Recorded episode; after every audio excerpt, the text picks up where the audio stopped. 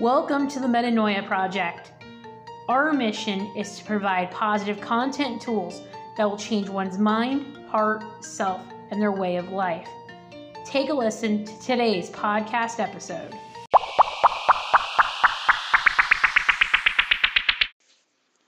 Hey guys, it's Jennifer, and welcome back to the podcast for episode five. And you may be asking me, why are you recording on a Sunday night at 9 p.m.? Well, I got an explanation for that. Um, this week is going to be a little bit hectic for me. Well, tomorrow I start my brand new job as a marketing manager at a law firm here in Phoenix. And I have some clients I have to meet with. I've got to finish up some projects because I, like I told you before, I own my own um, business on the side. So I do a little bit of web design, social media marketing. Um, we do videos. So there's um, that in that I do, but it's going to be a little hectic, and it's Fourth like I said, it's Fourth of July, and so I decided let's just kick this week off with some positivity. Let's kick it off with a great podcast, and so yeah, um, today I'm going to talk to you a little bit about joy, and when we come into this world we don't get an instruction manual on how to live a joyous life or a happy life. Um, if you really think about it for a moment, we don't really need one. Life is much simpler than we think it is. And the purpose of life is joy. When we find that joy, everything falls into place. And so you may ask yourself, well, what is joy? And, you know, a simple definition of joy is the emotion of great delight or happiness caused by something good or satisfying a source of keen pleasure or delight. And basically, joy is an attitude of the heart. And the heart wants what it wants. It forces us to act when reason dictates otherwise. It tears down walls, it breaches boundaries, and for better, it leads us to a place that the head would never go.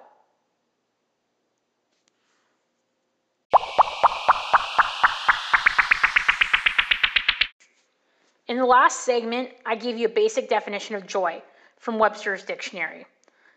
However, definitions are simply descriptions of the way we use words. Words don't have intrinsic definitions.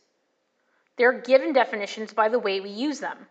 When I say I want to define joy for you, I'm asking, well, whose joy are we talking about? Or what use of the words are we talking about? So let me give you my definition and then I'm going to take it apart one piece at a time. When we commit to daily habits of gratitude and appreciation, we are cultivating one of the highest emotional states you can experience. When you cultivate gratitude, you're able to feel true joy and contentment no matter what you have or don't have in your life. The law of attraction states that like attracts like. When we're grateful for what you already have, you will naturally attract more for what you can be grateful for. However, Many people find that it requires great diligence to cultivate a personal, uh, not a personal, but a persistent attitude of appreciation. That's because that's because we become conditioned to focus on what we don't have rather than appreciating what we already achieved or what we have received in life. So when you live life with purpose, your life is going to change dramatically. You'll no longer be looking for happiness or joy somewhere in the future. You'll stop saying to yourself, well, once X happens, then I'll be where I want to be. Then I'll be happy. It doesn't work like that. Instead, you're going to look to your present and say, this is exactly where I want to be right now and nowhere else. Nothing can be more perfect than this precise moment. The emotion that accompanies this is joy. Joy results from total acceptance of your present moment for what you have and for what you don't have. Whenever you project your consciousness away from the present moment and seek happiness in another time or place, you're going to leave joy behind. When all parts of your when all parts of you are being fully embraced, where you are right now, you can't help but feel joyful.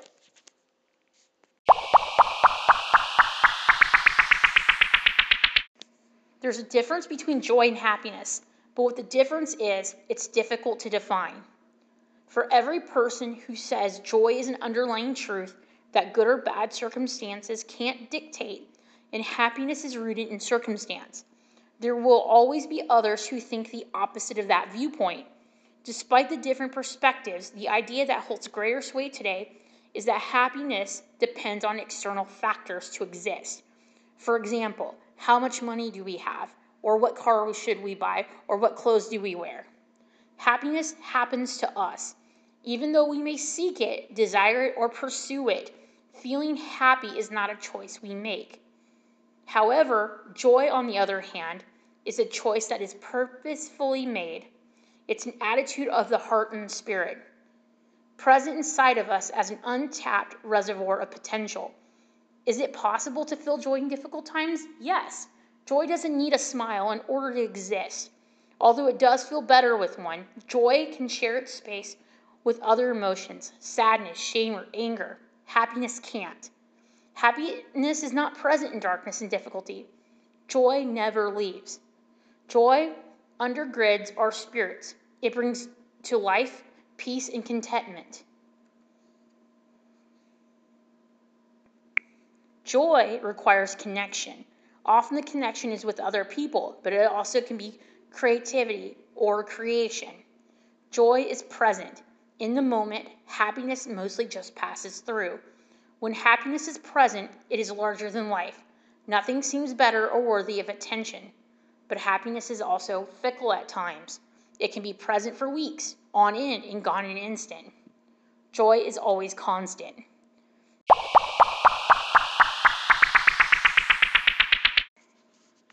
You know, Ferris Bueller once said, life moves pretty fast. If you don't stop and look around once in a while, you can miss it. And if you don't know who Ferris Bueller is, you need to watch the movie Ferris Bueller's Day Off. You can find it um, on Netflix, Hulu, HBO. Um, you can rent it at a Hollywood video. I don't think there's a Hollywood video anymore.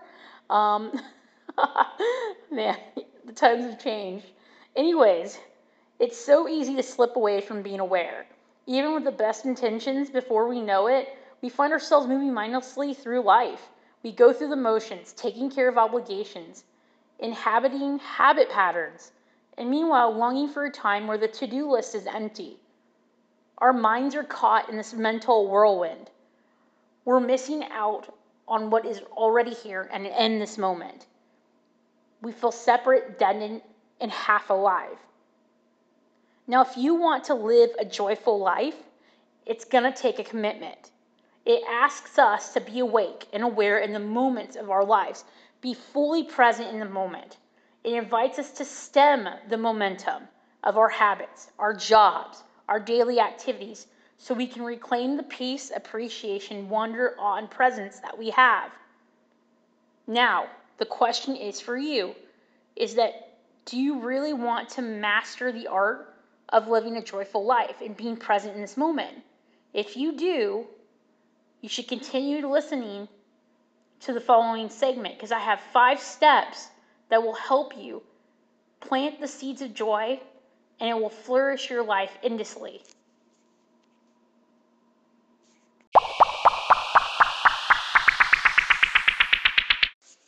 So, the first thing that you have to do if you want to live a life full of joy is you have to acknowledge and recognize what is working.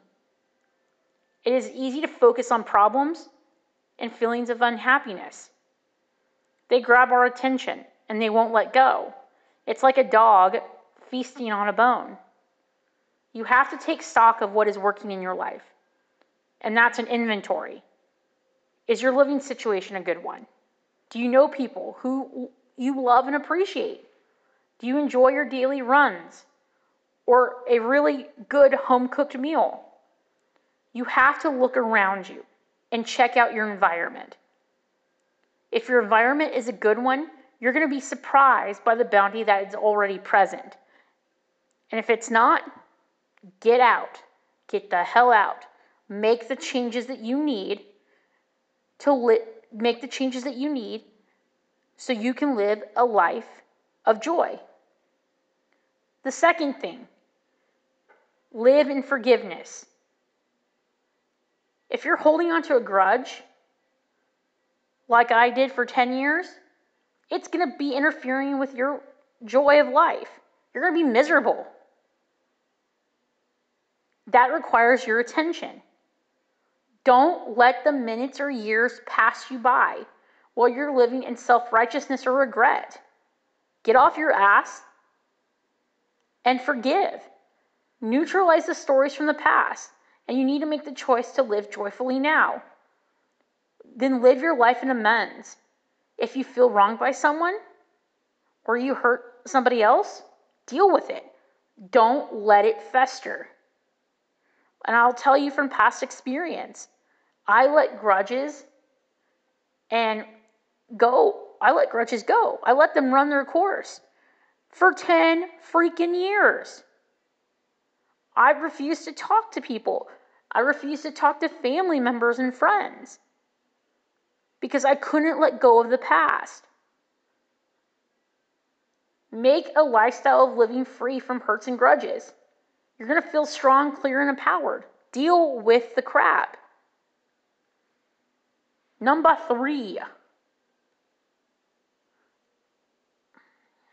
Hang on a second, guys. Number three. Number three. You like my talk? Nah. All right, there we go. Number three. Learn from your life experiences. Sometimes the road of life, our journey, it's a bumpy one. If it was a smooth, easy path, it everybody would be doing it. But it's a bumpy one. That's what life is. It's hills, peaks, and valleys. If you want to live a joyful life, you got to be open to learning from the challenges that life brings you. You got to be honest with yourselves.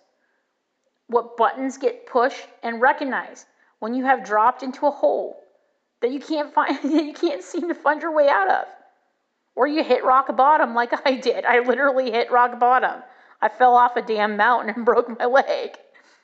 Difficult life experiences are designed to show us the areas in our lives where we are not yet free. So you need to use these situations and experiences for your own liberation. Take your take the things that you dealt with, the challenges. That's what life is going to make that's what is going to make life meaningful. It's going to make life meaningful because you learn from them and you find your strength from within. You might have noticed that the teachings come out until we understand the lesson. If there's a self defeating pattern playing out in your life, slow it down so you can come conscious of what you're doing. Then make different and better choices with your eyes wide open. Number five, and this is my favorite one move in the direction of joy. Every moment in this life offers you a choice. Take a look at your life, and it will show you what you value.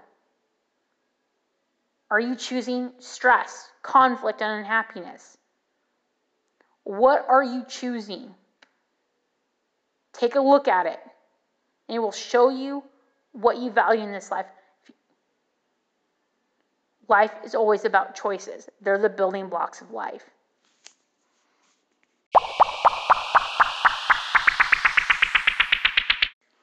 Joy provides us the perfect barometer for navigating through this life. All we need to do is recognize what brings us joy, then follow it. Simple, right? You need to make room in your life for what is positive, light, and life affirming. Once you do those things, you will live a life of joy. I want you to, I want you to answer these questions this is your takeaway. These are the questions you need to ask yourselves. Do you live joyfully? Where do you get stuck? How can you manifest joy in your life? So I want you to think about those. And what other suggestions do you have to live a life full of joy? I love to hear it. If you have the Anchor app, send me a voicemail on there and I will play your I'll play your guys' responses on the next week's podcast. Or hit me up on social media.